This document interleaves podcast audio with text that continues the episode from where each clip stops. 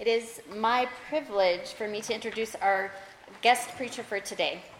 Andrew Mabobo is the Director of Ministry for Proclamation Institute Zambia. PIZ is a Bible college in Zambia whose purpose is to train ministers in expository preaching for the purpose of growing the church in Zambia. Andrew and his colleague Heather Webster uh, direct the UK fundraising work of PIZ in England. I've had the joy of getting to know Andrew and Heather as they have spent time at JBU and in Siloam Springs this week. It is an incredible gift for us to be able to hear Andrew preach God's word to us, and I'd like to invite him to the front at this time.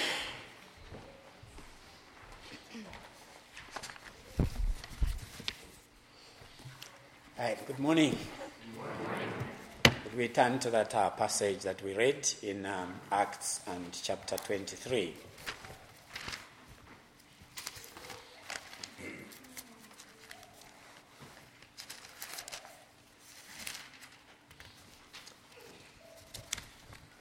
Right, our, our theme for this morning is um, connected to gospel progression, is the inevitability of suffering and opposition.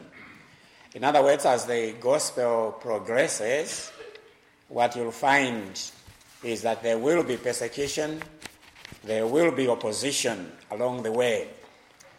And uh, this chapter is basically uh, to do with that, very much so, to do with uh, uh the persecution and opposition you know, to the gospel. But before we come to Acts chapter 23, I'd like you to be aware of the background, the context that we are looking at here. At this particular time in the book of Acts, the society was fairly diverse, just like we are today. You will find that um, there were many kinds of religions that were there at that particular time. Many languages, people had gathered in Jerusalem from different parts of the world. There were all kinds of philosophies that existed, like the Stoics and the uh, Epicureans and so on. That, that kind of diversity was there in the society, just as it is at the moment, um, even here. When you come to the book of Acts, you must always bear in mind that the writer also wrote the book of Luke. And so when you look at Acts, it is a continuation of what Jesus began to do. Right? Now, that, that is very important that we remember that what Jesus began to do in the book of Luke is what he is continuing to do in the book of Acts. So when you uh, come to the day of Pentecost, for example, while a number of people are confused, they don't know what's going on, then Peter stands up what does he do? He preaches Christ. Now, Pentecost is primarily about preaching the Lord Jesus Christ. See, as the Holy Spirit comes, he empowers the believers. What do they do? They preach uh, Christ. So if you miss that point about Pentecost, you may have missed what the main purpose is. Christ must uh, be preached. And that is the focus uh, even of the book you know, of, of, of, of Acts. You see, there's a, these similarities uh, that we find between Luke and Acts, which I'm sure we have come across. If you turn, for example, to Luke chapter 24, uh, the book of Luke and chapter 24, the very uh, important similarities here in chapter 24, and you look at verse 46, for example, verse 46, and he said to them, Thus it is written that the Christ should suffer and on the third day uh, rise from the dead.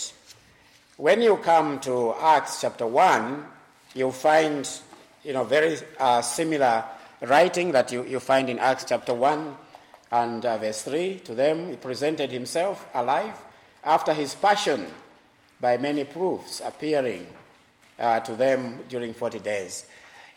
Not only was Christ to suffer, But we find that the comparison in the book of Luke as well as the book of Acts has also to do with the coming of the, you know, the Holy Spirit.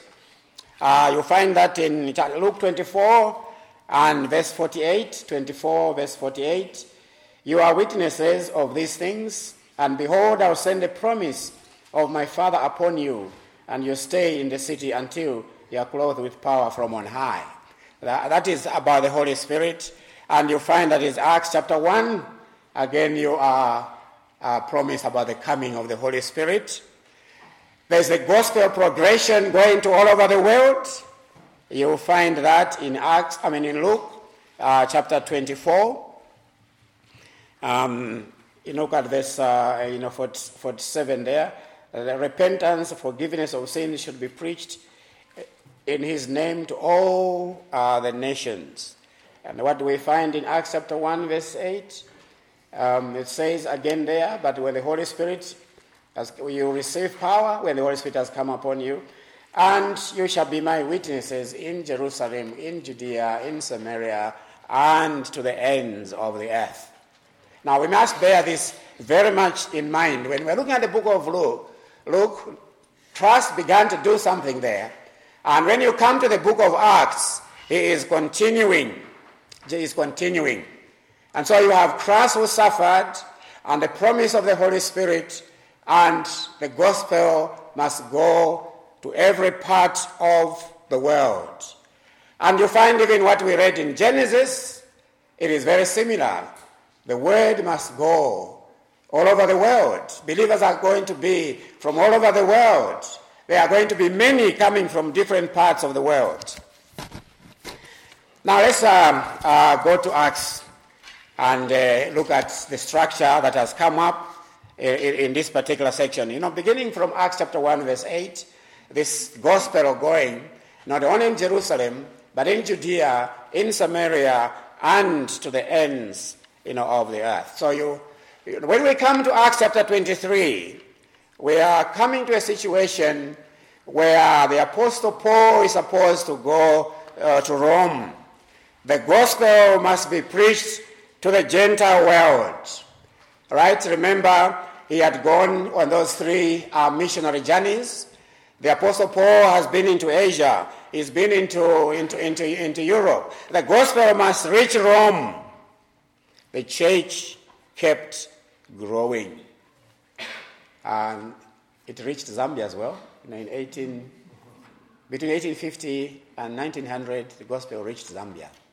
Missionaries from here, from the UK, from Australia, uh, they went and preached the gospel. From zero Christians about 160 years ago, today we talk about 26% of the believers, uh, evangelical believers, you know, in the country. So beginning from Jerusalem and Judea and Samaria and, and uh, Europe, and then it, it, has, uh, it has reached you know, you know, Africa. The Apostle Paul, with all that he did in those missionary journeys, we find him uh, beginning to suffer again and again. And this is where we are you know, at, at, at the moment. I would like us to focus now on Acts chapter 23.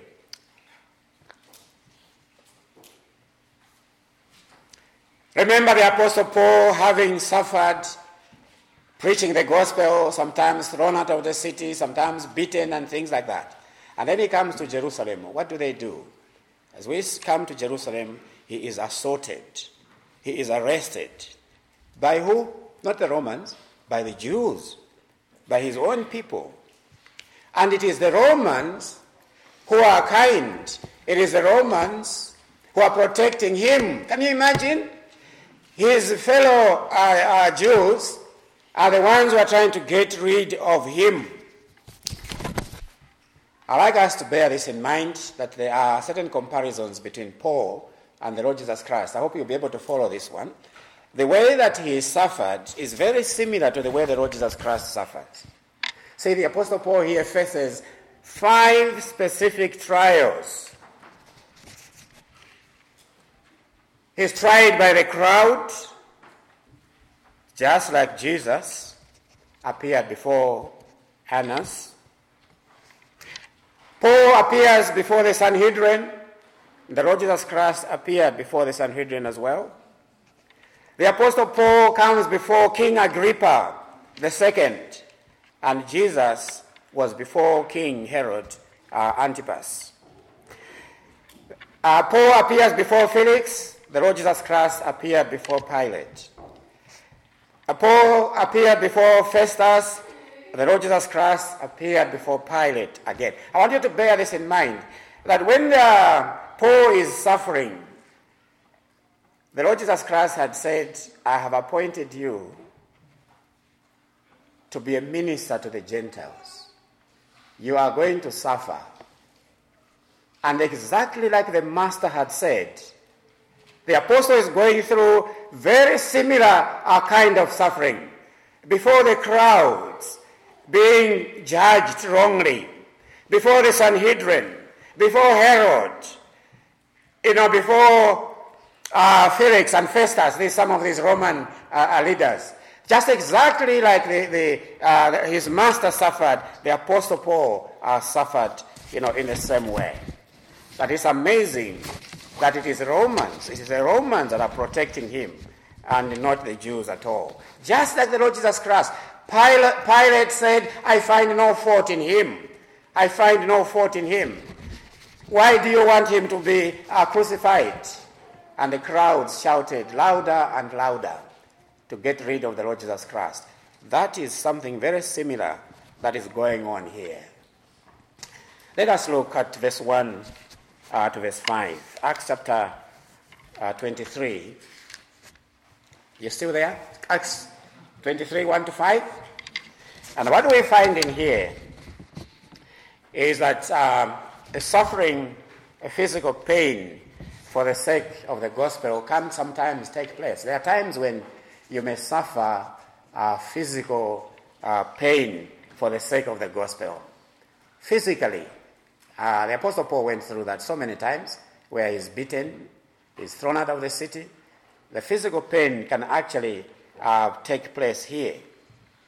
And, that, and, and, what we see here, he, he, has, he has been slapped. If you look at uh, chapter 23, verse 1 uh, to 5, and Paul, looking intently at the council, said, Brethren, I have lived before God in all good conscience up to this day. And the high priest Annas, Ananias commanded those who stood by him to strike him on the mouth. Strike him on the mouth. And uh, you know that the Apostle Paul reacted rather sharply, uh, different from the way the Lord Jesus Christ, you know, reacted. Right? But the point is that there is possible suffering of physical pain.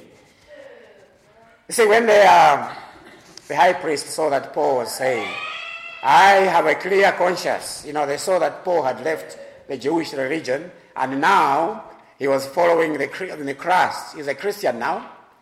And for Ananias to say that this man is still saying he's all right before God when he has left our religion He's, a, he's blaspheming. Uh, I hit him, as it were.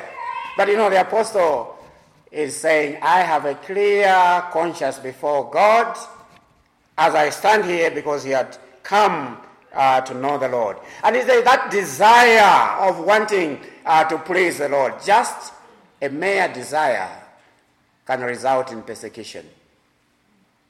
Those who desire to live a godly life in Christ Jesus will be uh, persecuted. That we are told in the Bible uh, very, very clearly. And the second thing I want to mention is the danger of the Apostle Paul being pulled to pieces. You know, the second section, verses 6 to 10, you have in that uh, situation where the Apostle Paul uh, basically brings up the subject of resurrection. And so the Sadducees and the Pharisees they begin tearing each other apart. But you know, it became so violent that uh, the Roman rulers thought the Apostle Paul may be basically uh, pulled to pieces. And so, what do they do? They actually rescue him, uh, get him out of that situation. And what he brought out here is the subject of the resurrection, where the, uh, the Pharisees ended up being on his side and the Sadducees, you know, were not. There is always the constant danger of the believer, wherever they might be, of being pulled to pieces uh, because of those who are against the gospel. That can happen to anyone, anywhere in the world today. But in the midst of this, you have this verse 11. You must read verse 11. The following night, the Lord stood by him and said, Take courage, for as you have testified about me at Jerusalem, so you must bear witness also at Rome. Now, I don't know if you have the, the picture here. The apostle comes into Jerusalem and they want to get rid of him. Right? There's all this uh, violence against him, uh, trying to uh, slap him on the mouth and so on. In the midst of all, all that, the Apostle Paul begins to wonder uh, the promise that I was going to preach in Rome as well. Is it there? Is it still there? He's basically crying before the Lord. And the Lord comes by his side.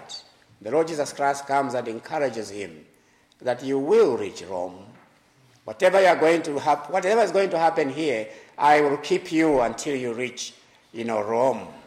What an encouragement. You know, when, uh, when you are close to the Lord Jesus Christ, when you are near Him, when He comes by your side, whatever situation you may face, the Lord will encourage, you know, us in our various uh, situations.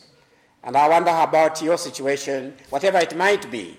Remember this. The Lord Jesus Christ wants to encourage, you know, his own people. And then there is this plot in verses 12 to 22. A plot where now it's not just the Sanhedrin, it's not just the Jewish rulers, it's not the Pharisees, it's not just the Sadducees, but there are 40 uh, men. I'm sure they were very, very strong men. They said, We are not going to eat, we are not going to drink until we kill the Apostle Paul.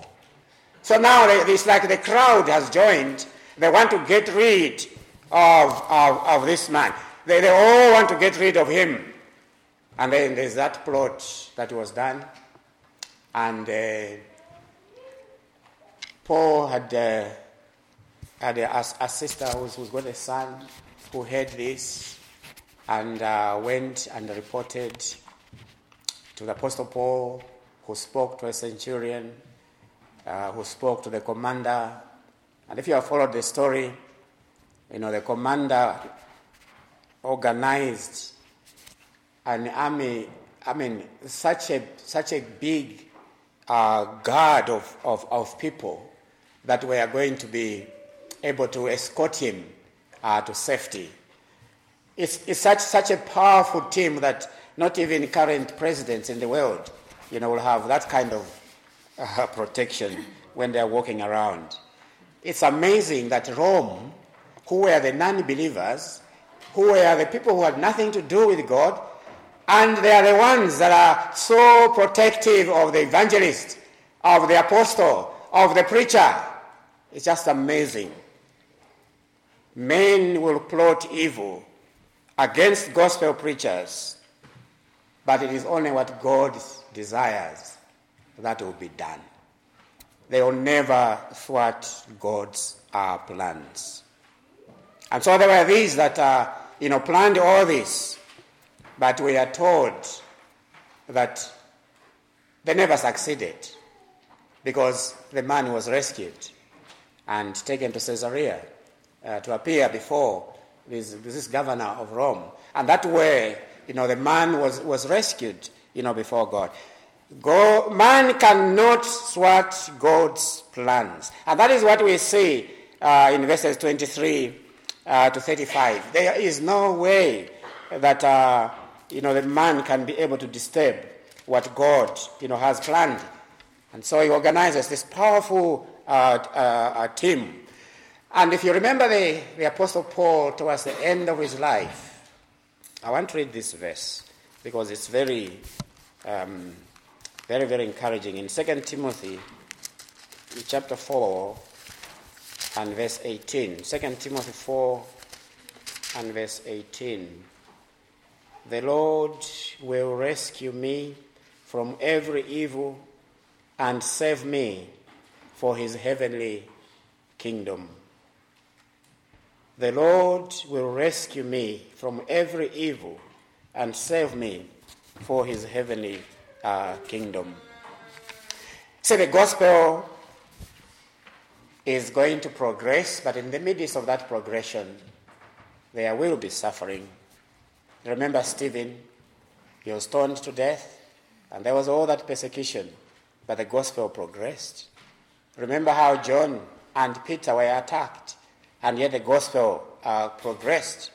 The Apostle Paul is being harassed and beaten in all this, but the gospel progressed.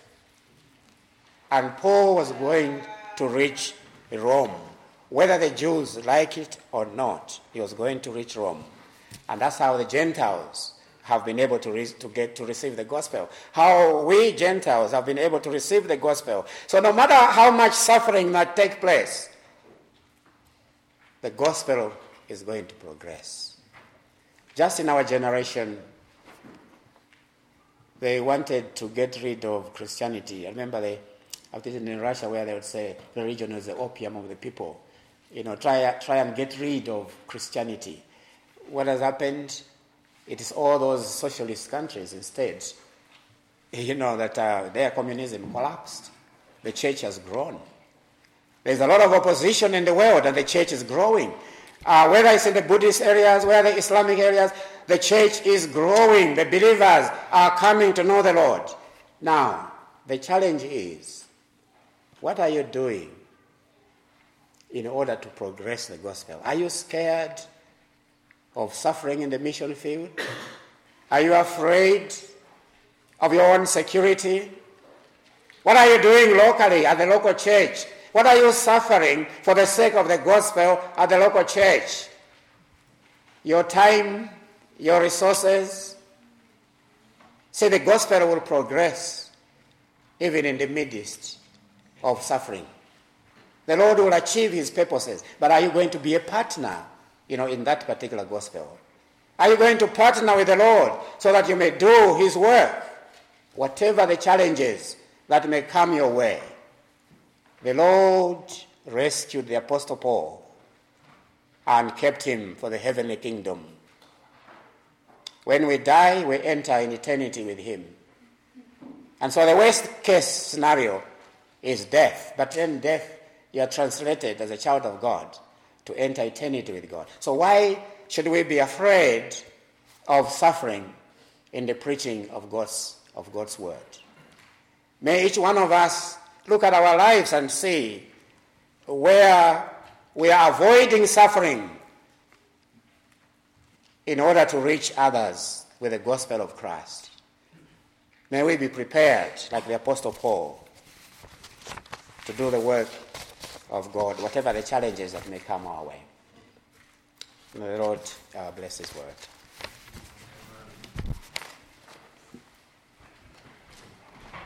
Thank you, Andrew.